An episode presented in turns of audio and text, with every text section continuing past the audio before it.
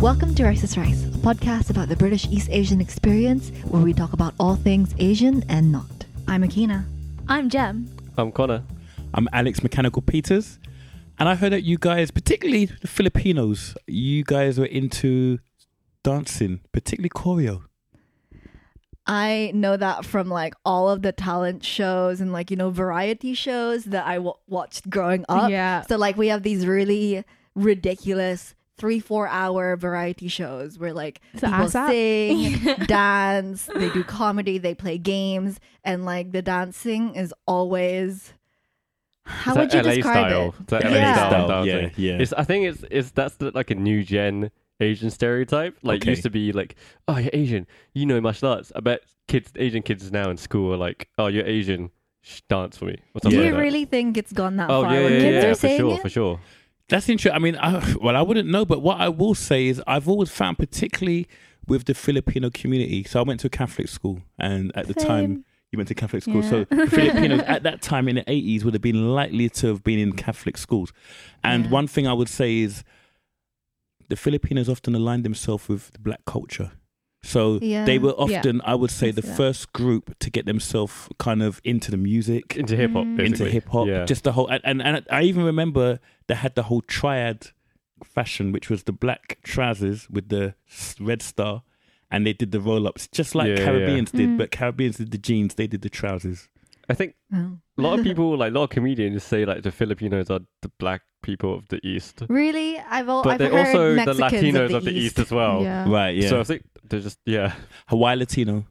because well, because I mean the Philippines has so many roots to like Spanish. they both Yes. got colonized by the colonization, Spanish. So like Yeah. we we, Yeah. we kind of relate in that Yeah. way. There's Yeah. Gomez's and De La Cruz's in both both sides of the Yeah, world. true that. True that. Mm.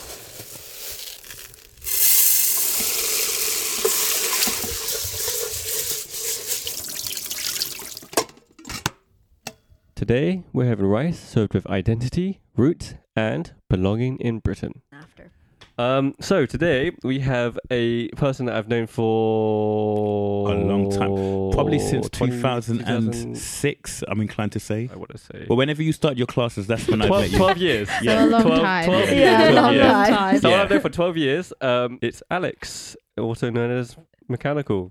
What's happening? It's good to be here. where did that name come from? Mechanikool. Mechanikool was um the first with our first battle, our first proper UK battle in 2005, and I need I just wanted the name because at the time I had a local reputation because I used to teach a lot Yeah. of people and stuff, and I just thought it would be cool to make up a name. So I had two names. I had Mechan- Mecha- Mechanical X, Mechanical X. I can't even say it, and or Mechanikool. And the reason why I picked tho- those two was Mechanic was because I was wa- I was reading a magazine that talked about different dancers, and one of them it had a uh, article about Poppin Taco, who's my hero in dance. Uh-huh. In a magazine? Huh? In a magazine?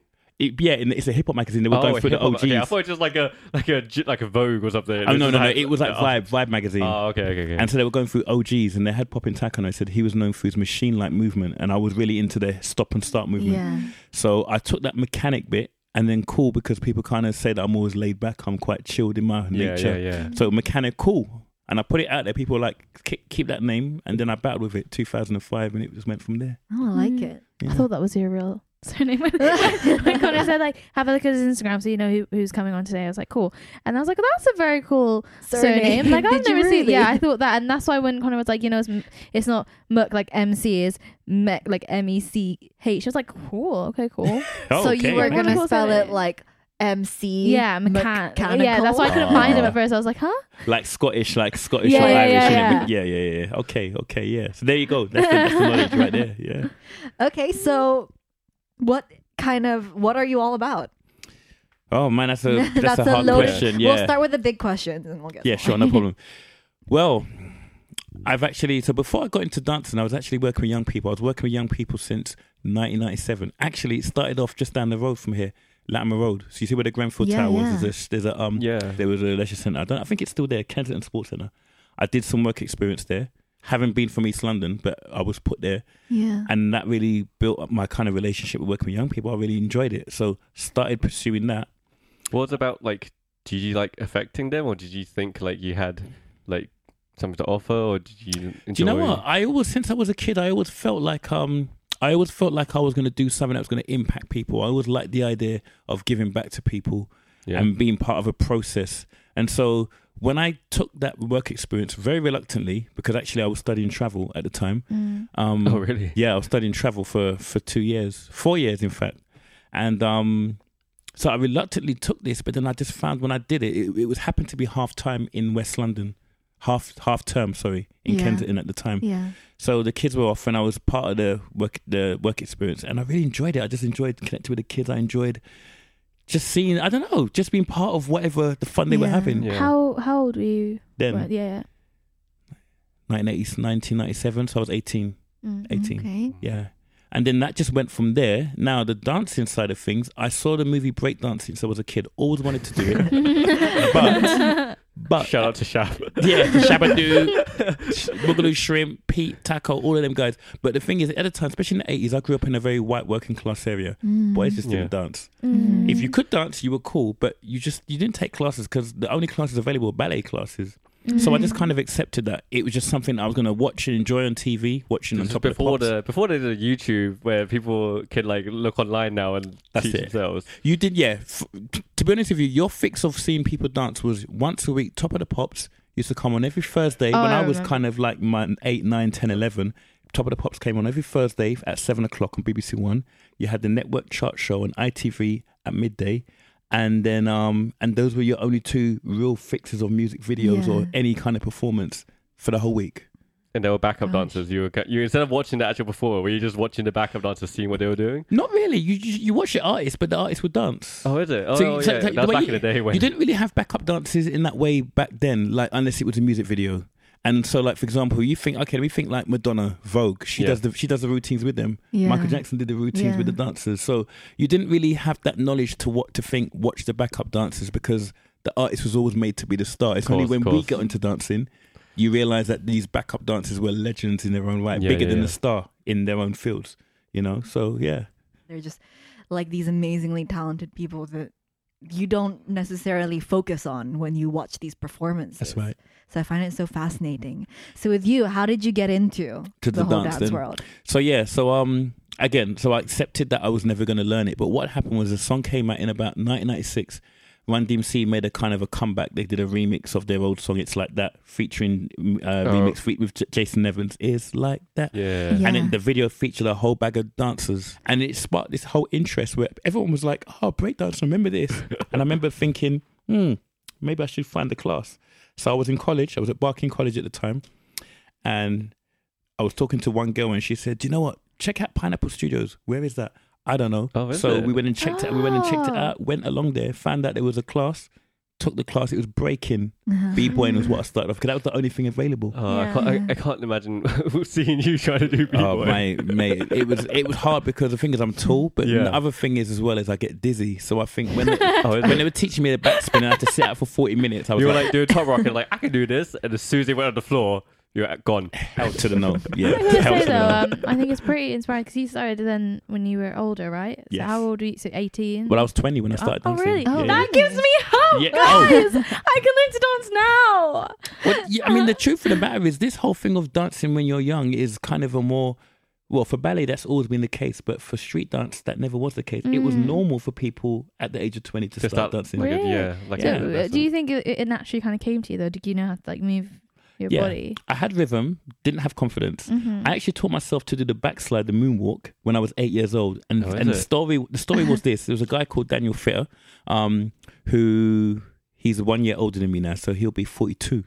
And um, I remember he was in youth club, and um, he must have come up to me and goes, "Alex." He doesn't even remember this story, Mm. but he goes to me, "Alex, look at this," and he just done this little moonwalk in youth club, and I remember looking, thinking, "Hang on, you're a white kid."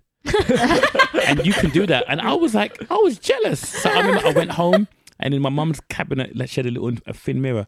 I worked it out for weeks. What did he do? What did he do? Mm. And that became from the age of eight. That became my thing. I was learning in school for is to do that. You know. I love that it was That's so the cute. sense Yeah. of competition that Yeah. like made you It- it- to that was the, that was the first anti-gentrification movement from you. It was like I'm not gonna let this white kid take my culture. Okay, I gotta learn how to do backslide better than him. But you know what it was? I mean, back then, I, it's weird because I, as I've learned, as I've done my research, as I've gotten older, the whole crossover of white and black. There was a wave of that in the seventies through Mhm. reggae. But by the time I grew up, and that was particularly in the eighties, um, Segregated again? Do you think? well, I my my experience from where I was, a very working class Cockney area, was, and it was quite racist. There was Where a strong was your racist undertone. area? Custom Right. House. So no one ever knows Custom House. It Yeah, must I say- don't- I know on the Those. DLR. The It's, DLR, what, right. It's just before the Excel, isn't it? So it's it's by the Or- Excel. yeah. It is Excel. Oh, It's Excel. okay. Before That's Excel was far built, there was life. I only people know that don't because realise- of Move It. right. Like, whenever we went to Move It, you had to go have a custom house. That's right. Yeah. So that area, oh, wow. and um, it was a ra- it was quite a racist area. It had an Mm. undertone of it. So you kind of, I grew up kind of like I grew up in a Caribbean household with like calypso music, soca music, Mm. but that was I didn't talk about it outside the house. I didn't dare want my dad to play that out loud because you might hear someone go, "Oh, hey, turn off that monkey music" or something like that. Oh, shit. You know, It it was was like like, it was, and then so when I got into hip hop and R and B, that was a sense of my thing because at the time, like if you heard if you were playing rap music, a lot of the local whites would be like, "We listen to that stuff for or that rah rah riggedy rah." They would say something, a comment like that. So I think, um, again, my experiences with black. My black friends, we aligned ourselves with the Filipinos for that reason. We related to each other because they liked that music. yeah. Whereas at the time, whites were doing something very different socially. So, Mm. yeah. 80s it was like the time of almost like the punk movement 80s. beginning was that was, Yeah. beginning of the eighties. yeah. So the late seventies, early early eighties. That was which is interesting because they kind of like were trying to do the same thing Like- absolutely. just trying to break out of norms and like what was expected of them. Yeah, so whenever i i obviously that wasn't my time. Yeah, um but when i hear things about it when i watch things about it it's super interesting to me how like everyone was just trying to do the same thing. Yeah. they were just trying to like cope but in very different ways and how it was kind of pegged against each other. Well, it's funny Though- because um, so I when I grew up, I remember seeing punk rockers, as you're saying. You see Yeah. the odd guys with the Yeah. Mohicans and the tattoos and stuff. But as a kid, you're like, oh, okay. yeah But as I kind of looked into it, so there was a time in, in the late seventies when punk and and reggae was starting to merge. Mhm. And that's when you were starting to Mm. get the likes of people like the police. yeah Police is a perfect like, mix of s- rock like and reggae. scars, like kind of. Well, Ska. So Ska has its no. Ska is, is old Is school, Oh, but okay. then you had the resurgence of it through Madness and through the Oh, specials. yeah, yeah, yeah. But Ska became before reggae. It was like it was Ska, then it Oh, was is it? Rocksteady, Oh, and then it was reggae. Yeah, so reggae was like the grime of young- garage. oh, okay. It was a dark version of what Okay, Ska yeah, and yeah, yeah. Rocksteady were. Um, but yeah, so but then even before you had that kind of punk and reggae alignment, you had a lot of the mods. The mods were really they really loved the black music in the Mhm. seventies, and Is it that's 'cause it's how. against the against the system type stuff. Yeah, well, it- I, I'm not even too sure what the narrative was, but they just loved that music, and then that's that. What we know as the Nazis with the bomber jackets and the the the, the Dr. Martin boots and Mm. stuff, that was actually the mods fashion. But what it was is the the Nazis had to dress like them to get into the club, so they can get to the black people, and in the end, they hijacked that Oh. fashion That's with the Dark. ball head and the skinhead Yeah. thing. That was the mods fashion. So skinheads were originally mods. No, the skinheads want the skinheads. Oh, the skinheads took the mods like like clothing. like get up The way the Oh, okay, okay. the Yeah. racist guy, yeah, the Nazi Yeah. guys, they um they took that fashion only because they had to dress like them to try to get into the clubs to get to the black people. oh shit, that's really yeah, like and so they end up hijacking that whole look. yeah. You know what I mean? So that's i crazy. never knew that Yeah, Never interesting did. fact. Man, that's that's really dark and like Yeah. it's really um I I've lost the word today. It's like- yeah. It's not good. It's not nice. It is not good.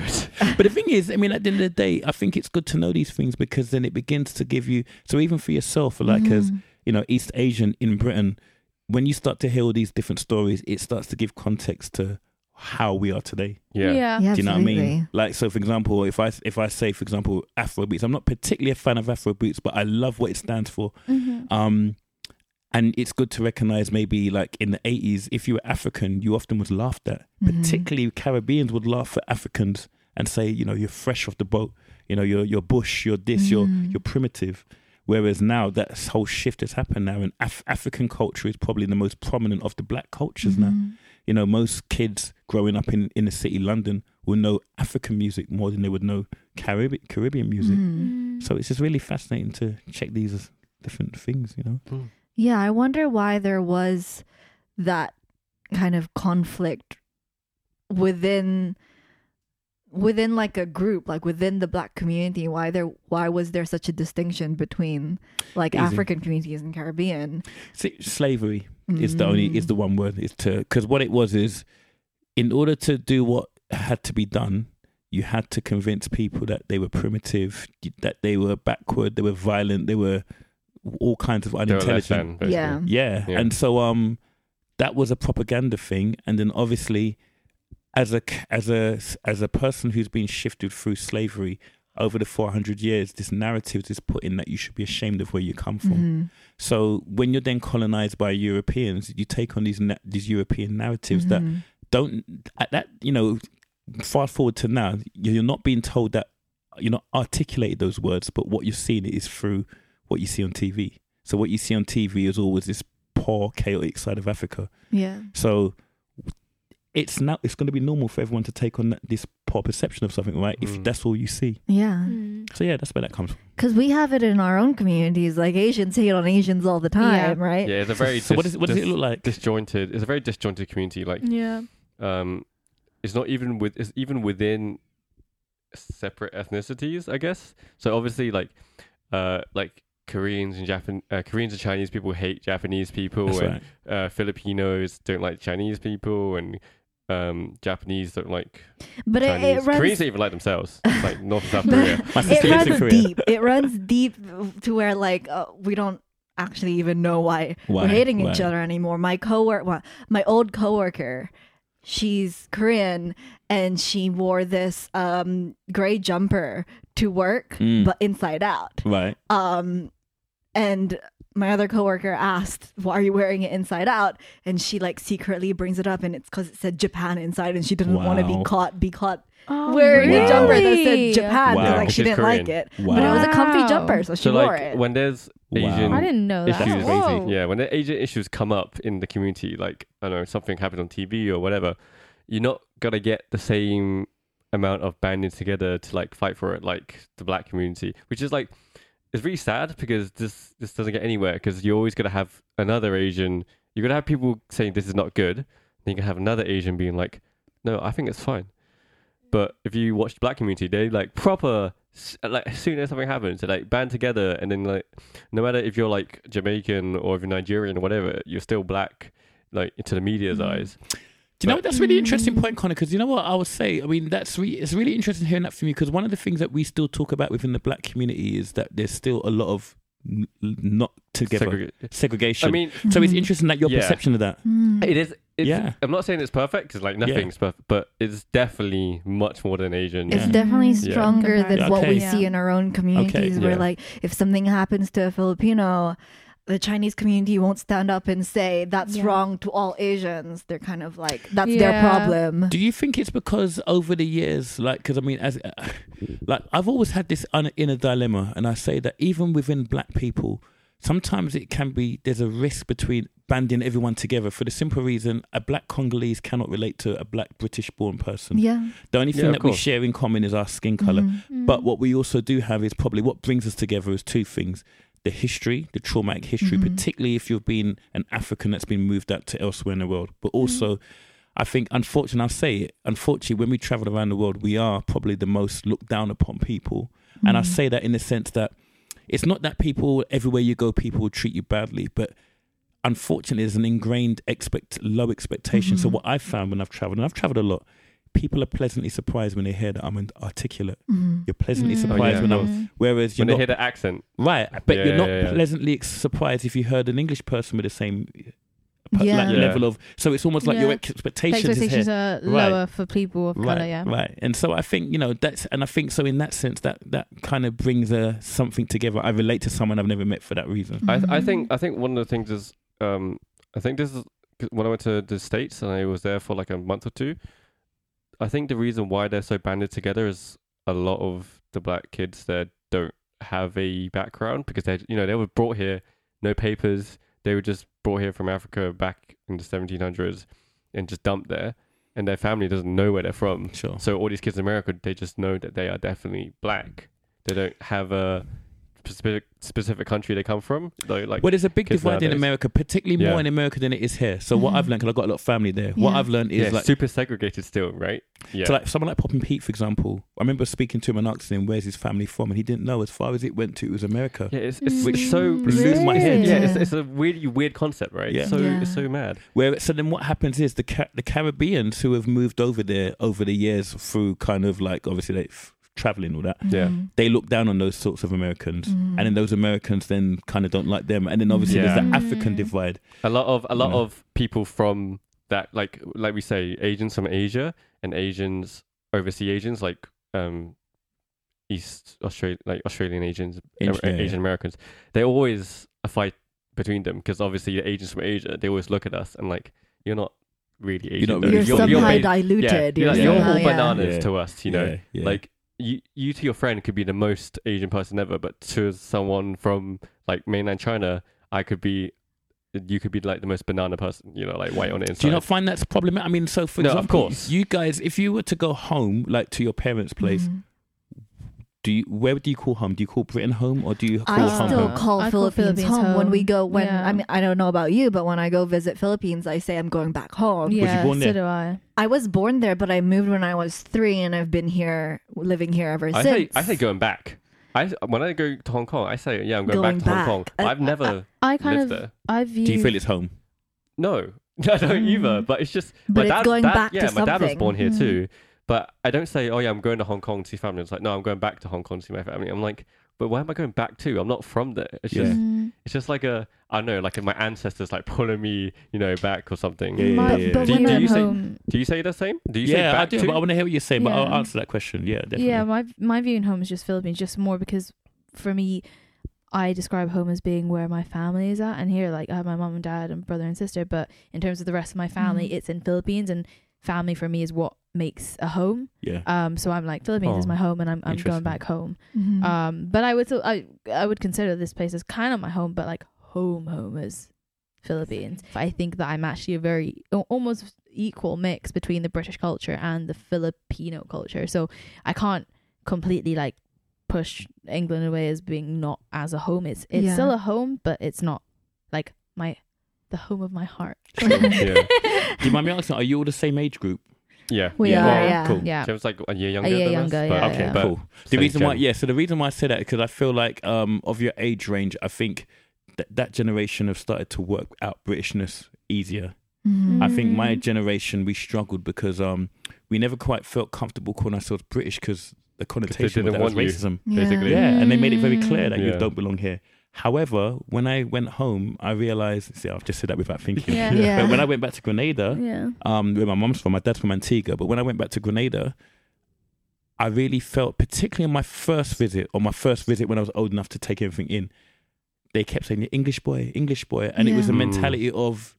I felt sometimes that the white English tourists were treated better because, because they think They've they have got money, money. though. Yeah. and whereas for me it must be you must think I'm better than you because I live in somewhere bet that they perceive to be better. Yeah, You know? I, I think we get that with Philippines as well. I think Yeah. like there is this expectation from even like my own family members back home is that because we live in England, that means we're better off and we earn a lot more money, or like you know we have a better lifestyle. And yes, in some aspects we have a better lifestyle because here is a lot safer and Mhm. like a, a, n- just a better society. Basic quality, Mm. basics, yeah, basic yes. quality of life Yeah. is a lot better here, but there is a, a- an inclination that because we live here, we're better off, and we Yeah. always like have really nice stuff, which Yeah. we don't. Yeah. But it's a Um, very interesting. Like I think most immigrant kids of immigrants or kids who aren't known to be from that country, you know, from like outsiders, they always experience the in between countries type dilemma. You know, like yes. am I home in Britain, the country I was raised and born and I'm culturally from, Yeah.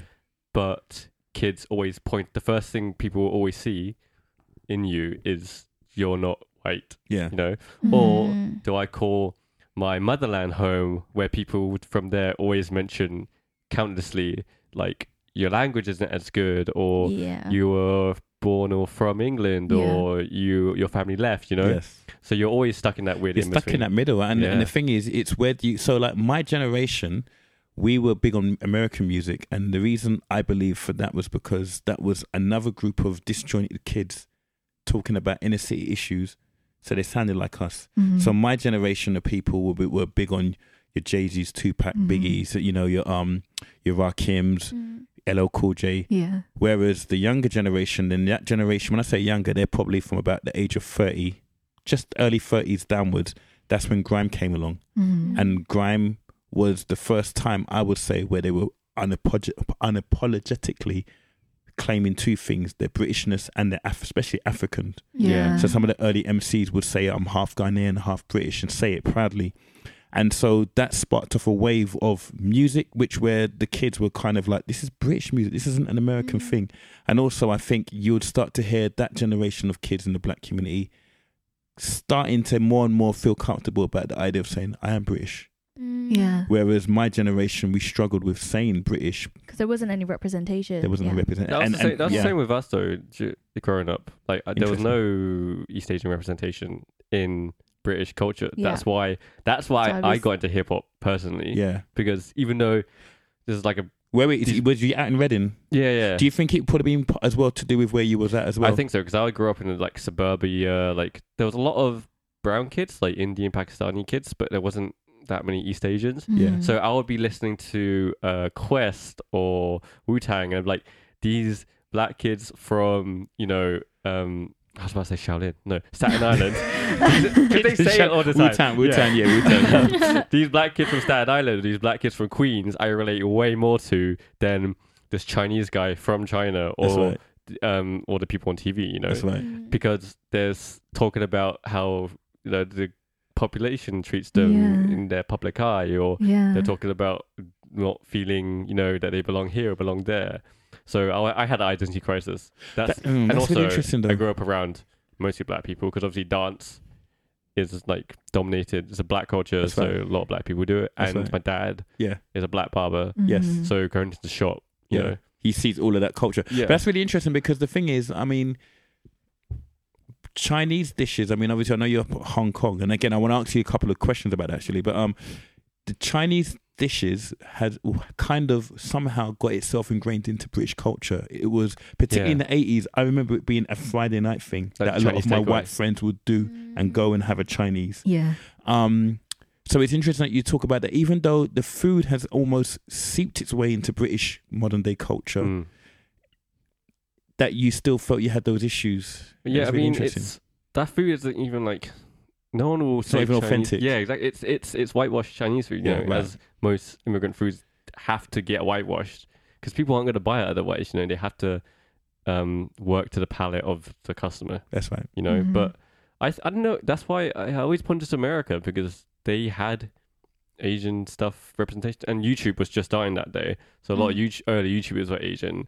So that's what I watched more instead of TV because I could see myself. You know. Interesting. Yeah, and I could like kind of um articulate what was going through my mind. Yeah. Yeah, I wasn't I didn't feel alone in that.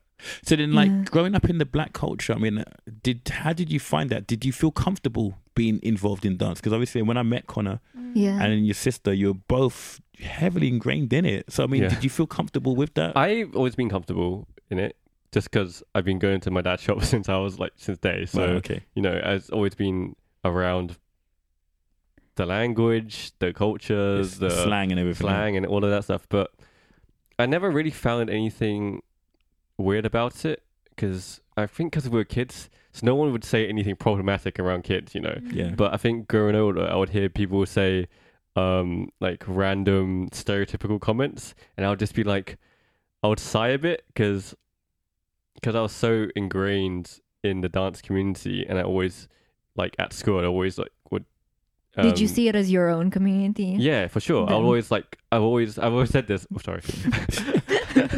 I've, I've always said this. Um, I w- when I go into like a room, if there's some black kids there, I would probably just stand with them and You talk warm to, to them first of all. just like my dad. Like in the school playground when he picked up me and Jerry from primary school, he would stand with all the Caribbean mums and chat shit. interesting. You know, Yeah, interesting. So what would what would Yeah. you say your I mean I think for this out to everyone, what would you say your relationship with English kids, white kids, like what would you say your experiences and your relationship I think with? Um, brainwashed for me.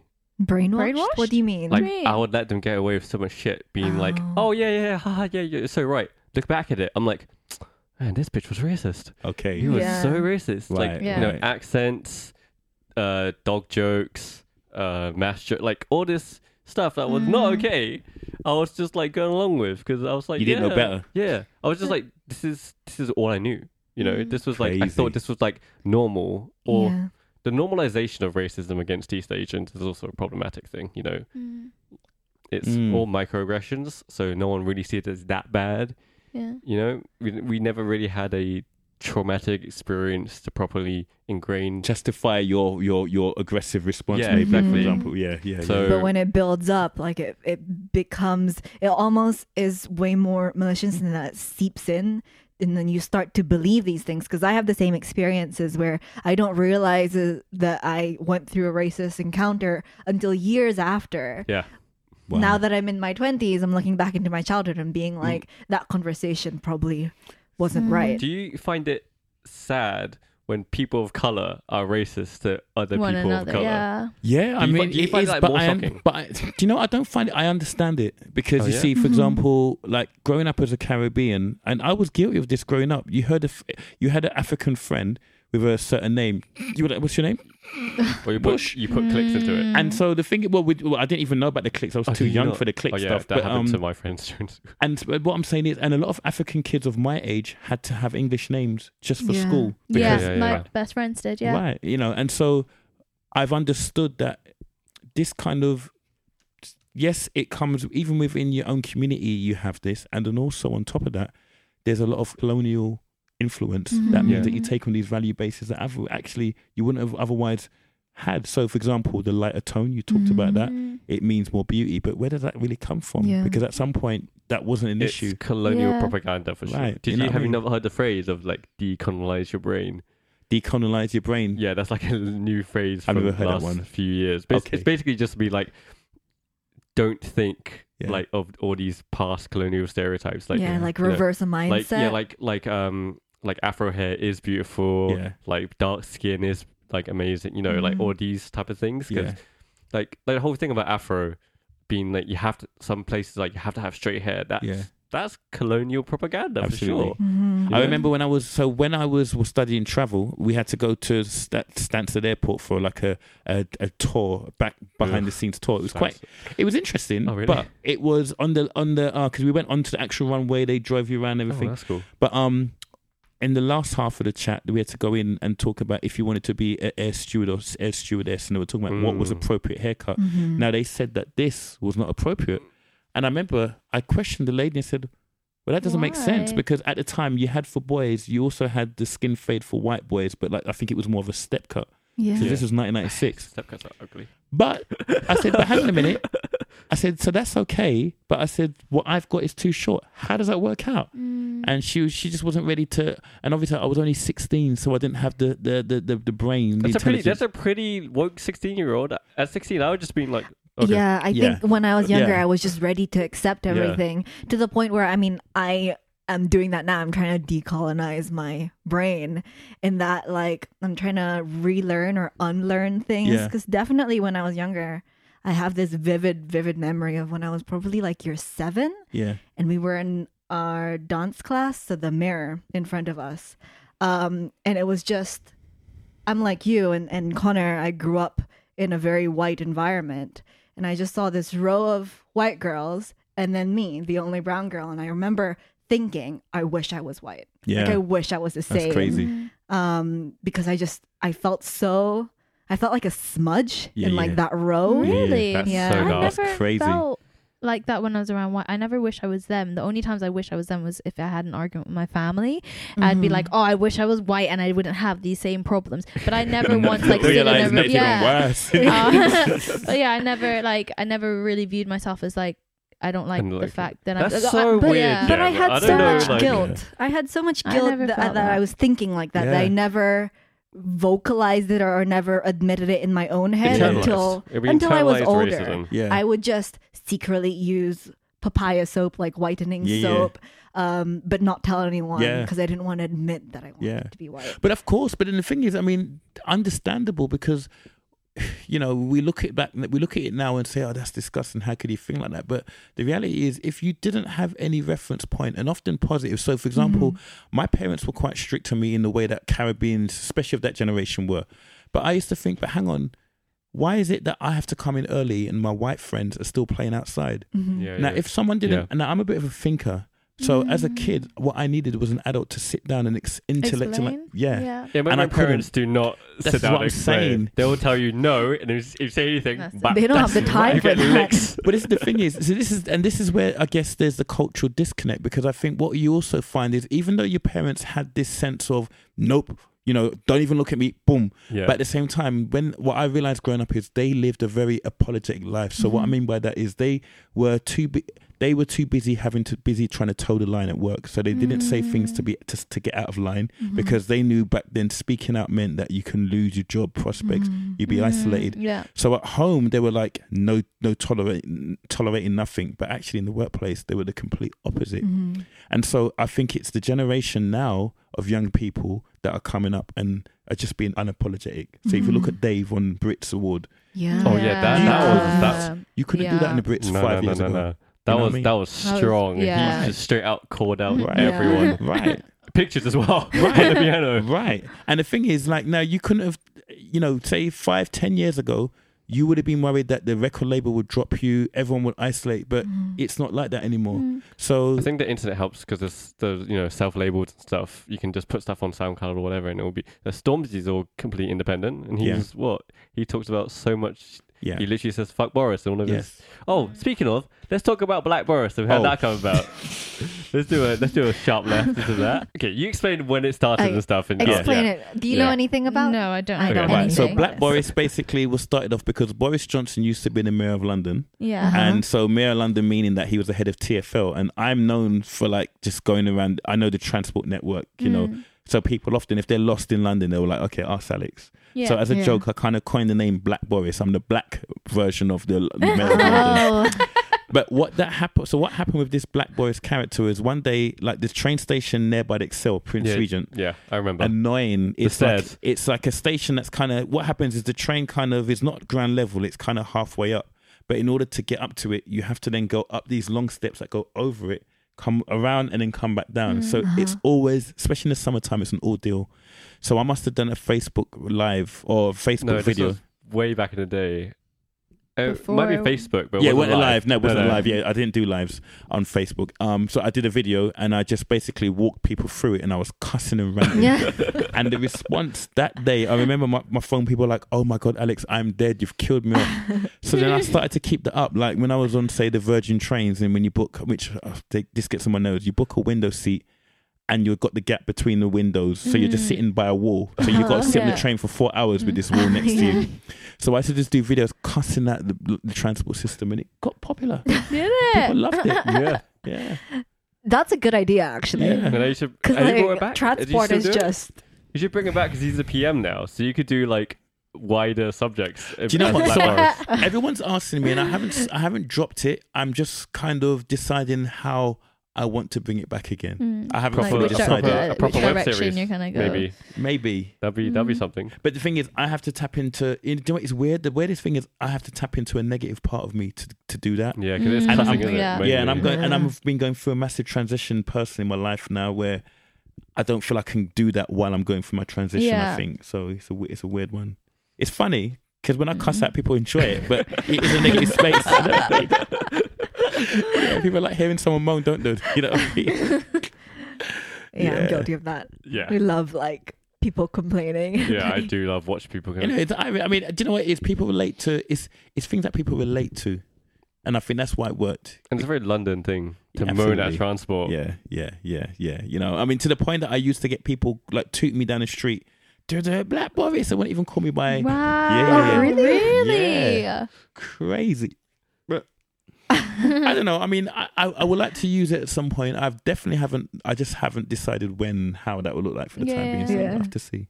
yeah. Yeah, That's funny. I'm glad we took a detour yeah. through that. I had no idea. Yeah. But back back on track, we kind of we went around a lot of Yeah. different subjects. yeah, sure, sure, sure. But like to bring it back to you, hmm Um, do you still work with a lot of youth groups now, or have you kind of left that? So okay, so yeah, when I st- when I really got into it, I was working um, as a learning mentor. I was actually the first wave of learning mentors that happened in the late nineties, very late nineties, and I was doing that for eight and a half years in two inner city schools. I then, um, when I quit that, I left the education system. I was also a youth worker for five and a half years in two challenging areas of East London. Mm. I then went into lots of secondary schools up and down the country. So I've done Mm, loads of different types of mhm. secondaries, What, primary what schools. would you What would you do in secondary schools? uh, what when, when I was doing the touring, they were all mainly dance workshops. Oh, okay. Mhm. So when I, the mentoring work was just more about working with kids who they always say the the, the, the the top kids gets attention, the naughty kids get attention, but the kids in the middle get nothing, which is true. Yeah, of Yeah. course. So mentoring was set up to work with those kids who can s- The middle could slip kids. off. Yeah, that could slip off Mm. if we don't rein in them. So that was that. how was the? Was it compulsory? Because I remember growing up, dance was not a popular thing. Like No. it was usually like effeminate, you know, and people would be like, "Oh, you dance?" Like, Well, in my school, it I changed the culture of that, but there was a couple of I had a bit of help. The school was quite a. It's funny when that's in the eighties. That school was a racist no go school. oh, But by the time I started working there, that school was actually a very culturally mixed school. So that's the Mm. first thing. Number two, I think the kids generally were just proud of me. It was kind of my past to really get good relationship with the kids. The kids love that I can dance. So what we used to do is at the end of every um full every full term, the whole school, one thousand two hundred kids would come together and there'll be just dance offs oh, wow. organized by the kids. There was no teachers needed to supervise it. It just oh, was done. cool. So what we done is, um, and then I took kids to see the bounce when it was performing at the Roundhouse Theatre. I then, when Breaking Convention started, we took the kids down every year. Oh wow. they met cool. the Electric Boogaloo's backstage, Is this just them. back in 2005 when it, 2004. Oh, 2000. Um, then Popin' Pete spent two days at the school. Shabadoo, Nice. Sugar Pop, Lollipop, they, Jeffrey Daniels all came down to visit the school kids. Wow. so they so had cool. so much input. That These are big people. Yeah, you know, yeah. I, I, I gather from your response Yeah. to it. yeah. I know Pete. Yeah. yeah, these are all like legends in the game. So the culture, so the kids knew dance, even if they didn't do it, they knew it and they Mm. understood it and they respected it. And so like sometimes we'd even have my my dance workshops outside in the playground, and the kids will feel no way to do it to, in front of others because it was just normal. Yeah. So yeah, I think that really helped. Kind of at least at that time, it helped the perception of dance in the school. But I know when I went to another school in Essex, it was completely the opposite direction. So it depends where you go. In what way do you mean? Well, Essex was still a very, um, it was still a very white working class, Mhm. stroke middle class. So Mhm. perceptions were still very behind. You tend to find Mm. areas where there's ethnic minorities, they tend to be more open to change. Yeah. Oh, really? Yeah, yeah. That's Definitely. interesting because I always think um, the thing that I think I said this last week. The thing that Yeah. I'm jealous about white communities is that they're usually more accepting of differences, Yeah, like LGBT yeah communities that's what I found and as well. um, what? That's what I found as well. yeah, yeah, yeah. So it's like because I can't imagine like like say for example if you're gay and Chinese, your parents will have questions. They'll probably Yeah. not accept it. Yeah. But if your parents are white, they'll I feel like they'll more likely be like fine. But you know what I think? So that's a really that's a really good observation. So my my take on that will be this: when it comes to ethnic minority groups, they're they're quite principled. Why? Because we are quite attached to our cultures, mm-hmm. ancestrals, Yeah. religions, food, music, cons philosophy, whatever. So there's a need to hold on to it. Why? Because culturally, we've seen how when a stronger body of people come, they can water it down. They've seen Yeah. the impact, so they're very protective. Within the white community, part of the reason why they're quite accepting in that level, I think, is for a couple of reasons. One, because it doesn't necessarily affect their perceived identity, Mm-hmm. and two, a lot of their identity is kind of built off of um, an institution as opposed to ancestral. So this is going back a little bit more now. The white, the word white was an actual was made up. It was a construct. Why? Because before that, you were Spanish, you were Portuguese, you were Italian, you were Mm. whatever. The word white was brought into legal terms because um, they realized that a lot of the poor whites were colluding with a lot of the black slaves, and we're starting to realize in that Oh, so power they needed to to create something, right? So now, what you tend to find So they is needed to like create that they were better than Absolutely. Okay. It's a social construct. So what you tend to find is part of the dilemma that a lot of whites, let's just talk about why English have ex- examples. When you say, what is your culture? It's very hard to, to, to, to identify what that defines as. Because really, it's just, it's just modern day living. whatever modern day Mm. living is. That's Oh, often which what. is why like immigrant parents and like our parents would be like white people they don't have a culture you Yeah. know? Yeah. but like there's truth they truth don't in need it. one then There's, and there's truth in Yeah. it. So what happens is, is um, in terms of embracing those sorts of things, it's actually quite easy because it's just part of the modern day living. Mm. However, I would also argue that, well, depending on what type of maybe what class you're from, like for example, in a working class white, I can I will probably say they don't adapt very well to change. mm-hmm. Why? Because they haven't they haven't needed to. Mm-hmm. In fact, the the biggest change that happened to them is when a lot of the industrial kind of revolution, when that whole thing shut down, yeah they never recovered from that. yeah So now, unfortunately, they are in terms of say the education attainment levels, they're at the bottom with with Caribbean boys mm-hmm. um, because they haven't really adapted to the fact that we're moving into a much more digital era where it's much more academic Mm-hmm. and The more oft- traditional. sorry. Is it more traditional? You say? Well, often a lot they of would stay in the traditions. I think it's routine more Oh, than it's tradition. I think it's Mhm. just about the lack of change. Ethnic minorities, when they came to places like England, America, had to change. Mm. Otherwise, they didn't. They didn't survive. Mm. English has not really been put to the test like that. Mm-hmm. Do you know what I mean? So Mm. they don't really understand change in that way. The people at the top, the rulers, understand change because they understand business, they understand making money, so they do whatever they need to do to make that money. Mm. But working class, that's what I'm going to say is controversial, but there's almost an element of entitlement because they Mhm. haven't understood the game. I think. Oh, controversial, Alex. we're gonna get we're gonna get emailed and tweets in.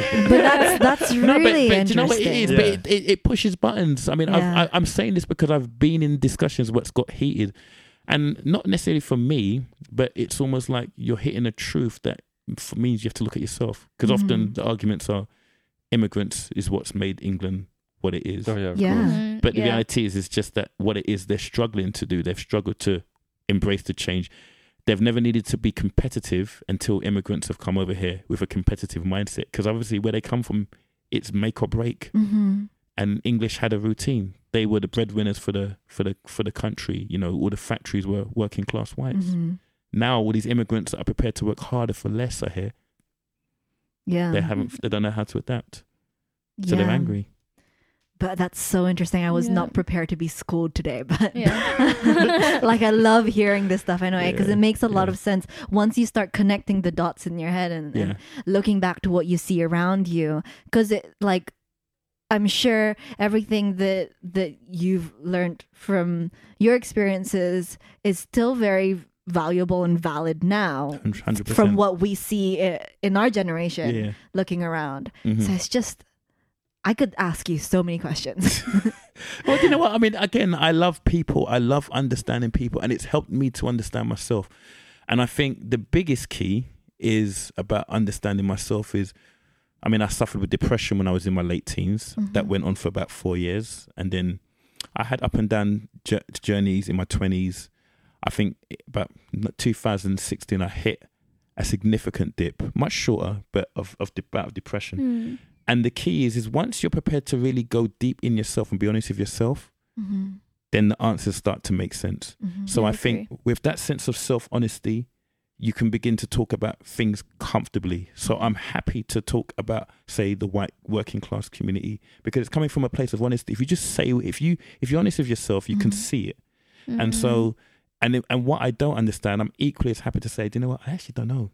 Mhm. Explain it to me. yeah. So I think that's really the key for me. I've understood, I'm understanding myself, or I'm recognizing that there's parts of me that are still dealing with. There's still parts of me that I'm like, God, I didn't know that was part of who I am. Oh God, I'm a bit more judgmental than I thought I would. Mm. Do you know? But I'm I'm willing to be honest and acknowledge that, and I think that's where it starts. Once you have that, when you have that frankness, everything else connects. That's That's beautiful. interesting. yeah. yeah, it's really interesting. Yeah, Yeah, that was Gee, thank you. Yeah, I mean, yeah, I- like I said, I, I really just enjoy because actually learning about other people learn makes you understand yourself better. And even though, like for example, black people, we have a dark history. However, you start speaking to other cultures and realize actually they have some similar issues as well. You know, Mm, yeah. and so then it changes your level of anger, your Mhm. frustration. I think this. I think more people should be doing exactly the same thing and talking to each other because the healing doesn't come from telling people what you demand in order to put it right. The healing comes from understanding things differently Yeah. you know and when all of a Mhm. sudden you're learning about someone else the focus is not on you and then all of a sudden it's just yeah yeah I, f- I just think i just think we can become very self-indulgent you know in Mhm. ourselves and, and i think we just need to really we're all mirrors of each other Yeah. But life Yeah. does push you in that way, especially nowadays. It's getting more competitive and more competitive. And, and we have things like social media where we can be competitive 24 hours a Mm-hmm. day.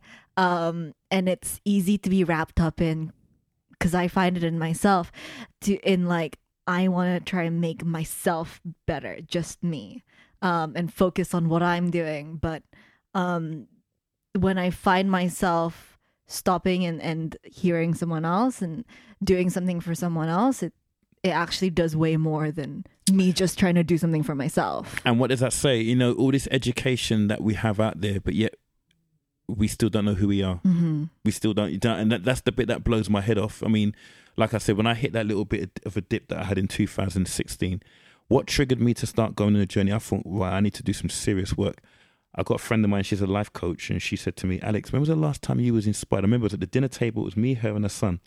And she goes when's the last time you've been inspired? And i remember i sat there and i was like hmm. And just as i was doing that, the i'm in Mm-hmm. in my head the back of my head i was like something's wrong here. Mm. something is Because wrong you here. had to think about it. that's right.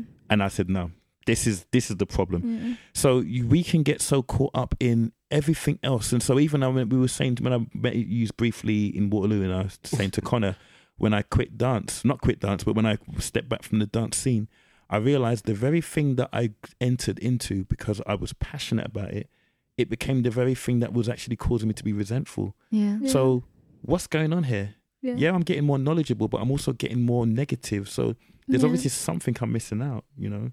And it's so easy to just get lost in this wave of what people tell you. This is what you, this is how you need to do something, and you could be moving away further and further from your personal truth because you think that's what it is, Mm-hmm. Mhm. and we don't do that enough. We don't do it enough. Mm. Yeah, it's crazy. It's mad. Yeah. I was just listening intently. Yeah, That me was- too. I kind of went very- into like a mode of like I gotta think about something now. Yeah. I've always Yeah. because I've always like grown. I've always seen you as like a teaching type figure. Right. So I'll just always like listen. So now there's an excuse for me to actually like pick your mind and, Yeah. and record you. Yeah, yeah, yeah. Then n- all these like little lessons. There's so Yeah. many little lessons in this. yeah. But yeah, you know, Yeah. Jem's Sure. right. The way that you speak makes people want It's to very listen. For some, inspirational. I Right, can't right. pick out Yeah. what When's- it is that you have. when's but your TED makes me talk, wanna Alex? listen. Yeah. said about the TED talk. You know what? It will come when it will come. It will come when it will come. That's what I would say. I feel like um, I'm definitely moving into a space now where I'm just saying my piece. Mhm. You know, Yeah. because I it's funny because it's funny even that that when you said that what you said there, but even during that time, I often felt like I was going through a place where I was often quite overlooked in the Mm. scene, even though I was high profile. Why? Because I never always pushed myself out there in a way. I think you were because you weren't like aggressive. You Yeah. know, like Yeah, you know, right. a lot of battlers, a lot of dancers, like oh, like I'm just gonna win. You know, like Yeah. no one can take me down. Like I'm Yeah. just gonna go. But you were always known as like the Just, just like the chill and like Yeah. the guy who's like Get he's, your cool, yeah. Mechanikool. Yeah, Mechanikool. Exactly. Yeah. Exactly. We brought it back around. Yeah. Mechanikool. But it took a while for me to understand that because the thing is, it's almost like I, I guess, although it was a frustrating time for me, but what it allowed me to do is look and see what was going on. Mhm. It look and really look at the relationships that were being formed. I mean, even like obviously when Fred kind of came on the scene, and then seeing how some of the breakups in the relationships that he had with certain high-profile Mm, people, Yeah. then I was like, God, so what does this mean? How could somebody just be like this and then suddenly just go like that? Mhm. So in a way, it gave me a chance to look. I'm a bit of a looker, and I've always been that way. My mum used to get annoyed with me when I was younger. She- When I, when, I remember when I was about two, three years old, walking the streets, watching them. My mum would say, "Would you look where you're going?" But I've always been that way inclined. I watch. I'd, I'd look around, and I'm in my head. I'm like thinking, "Okay, Mm. okay," you know. But yeah. Yeah. there's no time for a report today because Alex is just dropping too much knowledge for us to cut out. I chat too much. I to Yeah. hush No, no, no, you're dropping too much knowledge for us to cut out today. So, so we're gonna skip the report. Um, but In a way, this this whole whole thing is thing just is you a- coming and, and teaching us, Yeah. and schooling A us. giant on- report. Oh wow. Thanks. Okay. Well, thank you. Um, Thank but- you. yeah, I guess Alex, do you have anything to plug? Or I mean, to our tens of listeners. Yes. to our tens of list. Do you know what? Um, I don't. Uh, well, plug. All I just want to say is, do you know what? If there's anything I can leave, it's just listen to yourself, whatever that look, looks like, whatever that means. Like I think, um, yeah, it's we don't do it. We think we're doing it. It's not, and Mm. who saying who am I is not necessarily what do you do for a job. Who am I is what are you as a person? What motivates you, and what motivates you is beyond a profession. It's what motivates you. Do you like bringing people together? Are you inquisitive? Are you are you the type of person that thinks, analyze? Are you the type of per- those sorts of things? That's where I think that's the language we need to start getting back to about Mhm. ourselves because I think that was part of not knowing this is part of why I hit that crash back in 2016. I didn't know who I was. I did Mhm. so many things, but I actually didn't know who I was, and I was unhappy. Mm-hmm. So yeah, that's Nice. that's my little ten pence. Do you I want love it. you, do you want anyone to follow you anywhere? Oh yeah, same. Um, yeah, you can follow me. you can follow me on Alex underscore Mechanikool, which is spelled M E C H A N I K O O L. On Instagram, uh, you can hit me up on there. Amazing. cool. And Cool. Jem, where can they find us? Ah, um, on Instagram at Rice's Rice Pod, on Twitter at Rice's Rice underscore pod, and on YouTube Rice's Rice. And then every Wednesdays on Spotify and Apple Podcasts, but also we are on. We're on a lot We're of on other like things. Google of Podcasts, All all the the platforms. podcast All platforms. podcasting. Just search us up. I need to follow you. Listen Actually, to I don't think. Do I follow you? I don't think I even follow you. I'm gonna follow you. Yeah. Thanks, Alex. Thank you. Cool. See you guys Cool. next week. Bye. Thank you very much. Bye bye. Thanks for having me. And remember to get some Oh yeah, get some rice in your life, guys.